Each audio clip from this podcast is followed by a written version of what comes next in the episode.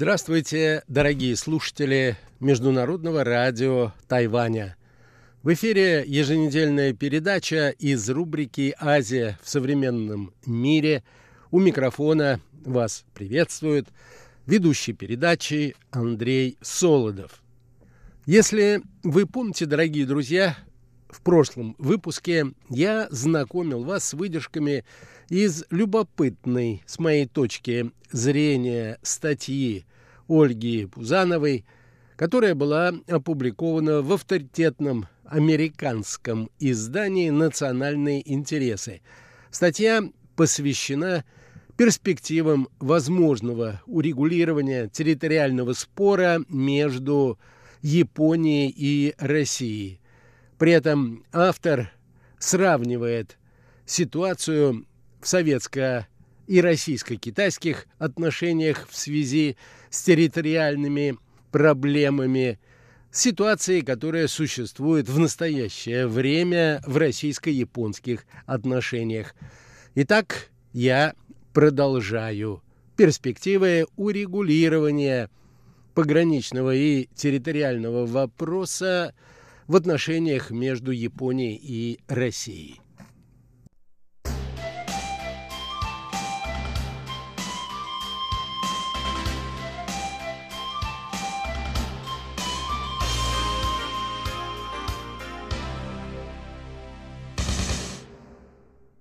Неопределенность, существовавшая в советско-китайском погранично-территориальном споре, привела к открытой конфронтации на границе в 1969 году, пишет автор статьи. А в последующие несколько десятилетий особого прогресса в процессе решения этого конфликта не было – в конечном итоге ситуация изменилась после прихода к власти Михаила Горбачева с его политикой нового мышления, которая была направлена на сокращение военного присутствия Советского Союза в мире. Пекин в тот момент видел три препятствия на пути нормализации отношений с Москвой – а именно присутствие советских войск в Монгольской Народной Республике, значительное присутствие советских войск на китайско-советской границе и поддержка СССР вьетнамской интервенции в Камбодже. И все это вполне совпадало с внешнеполитическими приоритетами Горбачева. Устранение этих препятствий, а также тот факт, что Китай в тот момент был подвергнут остракизму со стороны Запада из-за подавления протестов на площади Тхяньаньмэнь, обеспечили возможность плавного перехода к сближению между Россией и Китаем. Первое из трех соглашений о демаркации границы было подписано вскоре после распада Советского Союза, а ратифицировано несколько позднее, в 1992 году. Ситуация осложнялась тем, что бывшие советские республики получили общую границу с Китаем, поэтому сами переговоры проходили между совместной делегацией России, Казахстана, Таджикистана и Киргизии с одной стороны и китайской делегацией с другой.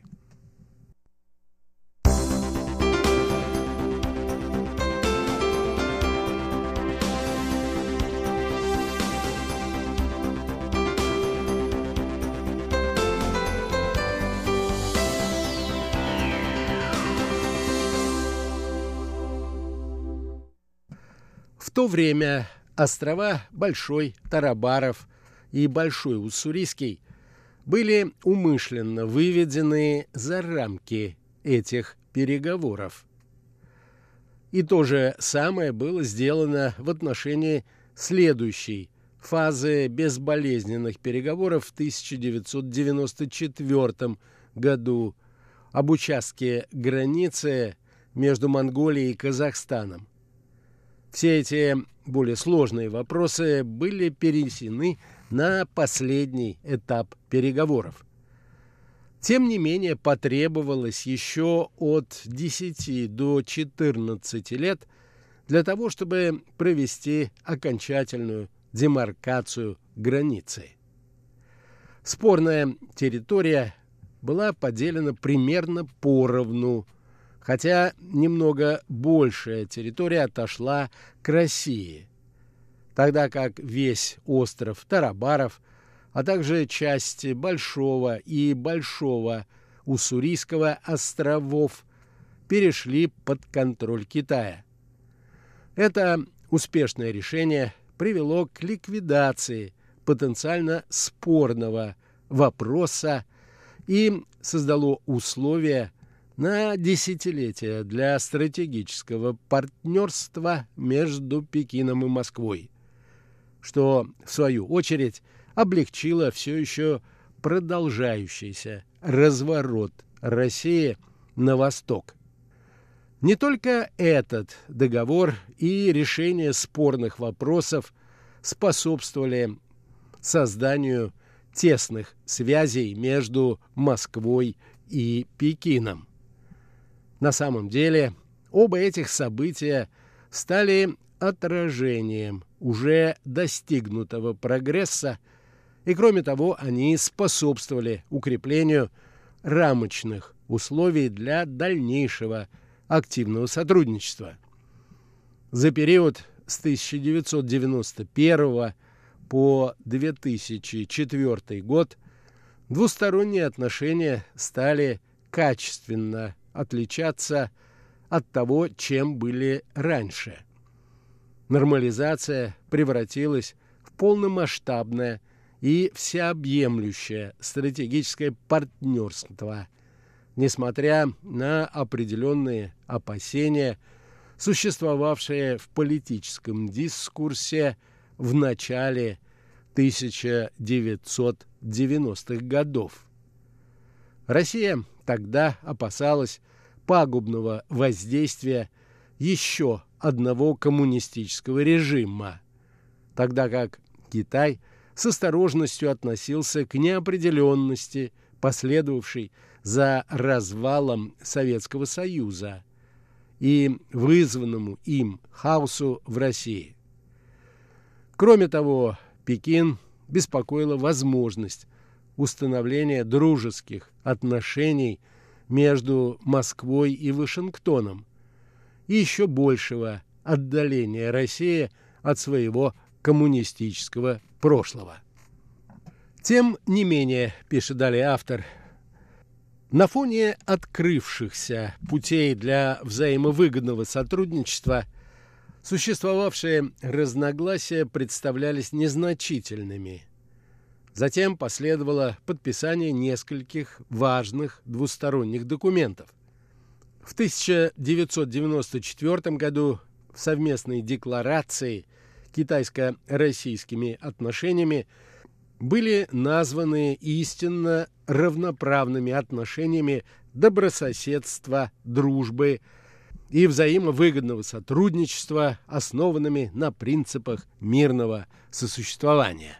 В 1996 году и 1997 году были подписаны еще два соглашения об укреплении мер доверия в военной области а также о сокращении вооруженных сил в приграничных районах.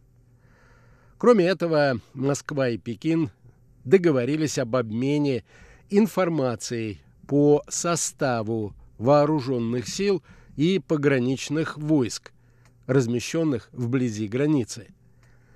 Была достигнута договоренность об отказе от проведения военных учений направленных против другой стороны, а сокращение вооруженных сил в 100-километровой зоне с обеих сторон границы до согласованных уровней.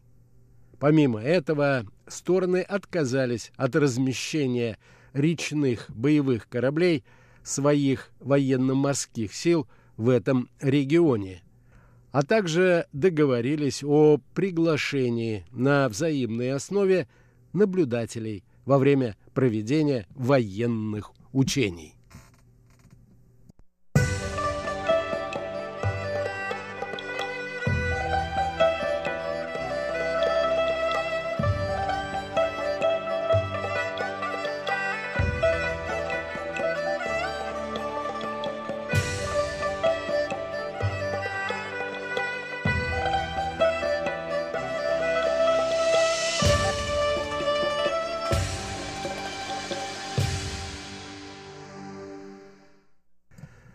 Заключенная в июне 1997 года специальное соглашение о проведении встреч глав правительств обоих государств позволило создать постоянную структуру в сфере экономического сотрудничества между Россией и Китаем.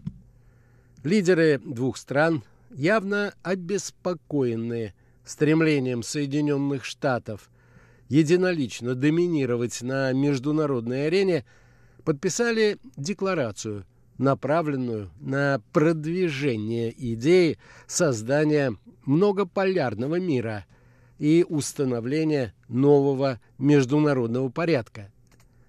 Это привело к сближению позиций обеих стран, которые впоследствии стали очень близкими. Подписанный в 2001 году договор о добрососедстве, дружбе и сотрудничестве еще раз подтвердил существующие границы и таким образом сделал невозможными взаимные территориальные претензии. В том же году была образована Шанхайская организация сотрудничества и созданы рамки для многостороннего сотрудничества в Центральной Азии. К 2003 году Китай стал четвертым по важности торговым партнером России, а Россия восьмым по важности партнером Китая. Объем двусторонней торговли увеличился в четыре раза с 6 миллиардов долларов до более чем 21 миллиарда долларов. На фоне этих событий переговоры о спорных островах были обречены на успех по причине формально установленного российско-китайского партнерства. Порядок был таким – Сначала надо было значительно укрепить связи, сократив тем самым значимость территориального вопроса в целом и облегчив процесс его успешного решения. Представление о том, продолжает автор, что российско-японские отношения могут процветать после раздела вызывающих сегодня споры территорий – может получить поддержку при более глубоком историческом анализе.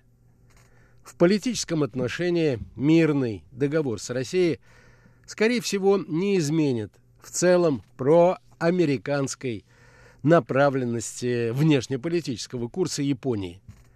В экономическом отношении одна только дружба не сможет заставить Токио увеличить поток инвестиций в российскую экономику, если только сам по себе инвестиционный климат существенным образом не улучшится.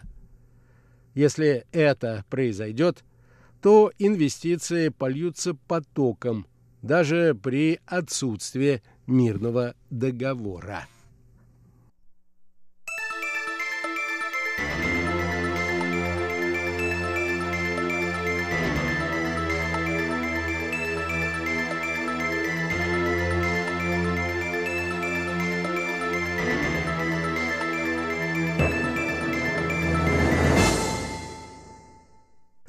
Тот факт, пишет далее автор статьи, что переговоры между Россией и Китаем в конечном итоге были доведены до позитивного завершения, не означает, что они всегда были легкими и прямыми, или что реакция общественности на разрешение пограничного вопроса всегда была обязательно позитивной.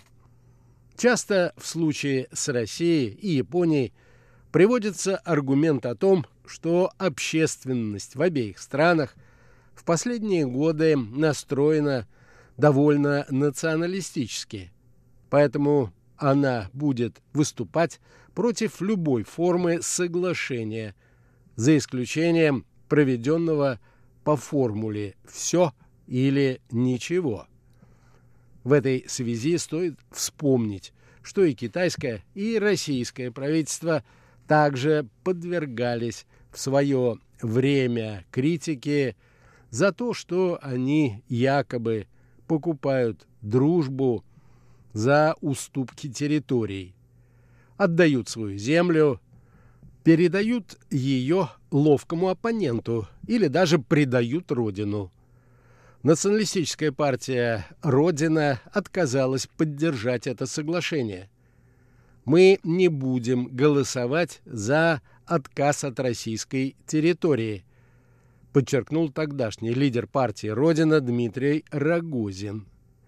Мы не можем понять, почему Россия должна заплатить за хорошие отношения с Китаем отказом от своей территории. Почему мы должны передавать эти острова китайцам? Такой вопрос задавала тогда и популярная газета «Комсомольская правда». Она приводила также мнение Виктора Ишаева, губернатора Хабаровского края, который сказал, что желтая угроза может стать реальностью уже к 2020 году, когда население Китая – как ожидается, достигнет полутора миллиардов человек. В Китае критика этого вопроса не была заметна. Однако даже некоторые официальные периодические издания признавали, что определенные круги в стране не видят необходимости в признании положений договора 1860 года о границе Другие настаивали на возвращении целого острова Большой Уссурийский, а не части его, а также выступали за продолжение диалога в течение неопределенно продолжительного времени. Мнения в социальных сетях были еще более критичными. Другими словами, уровень общественного обсуждения, судя по всему, был сравним с отношением обеих сторон сегодня к возможному разделу или к утрате Курильских островов.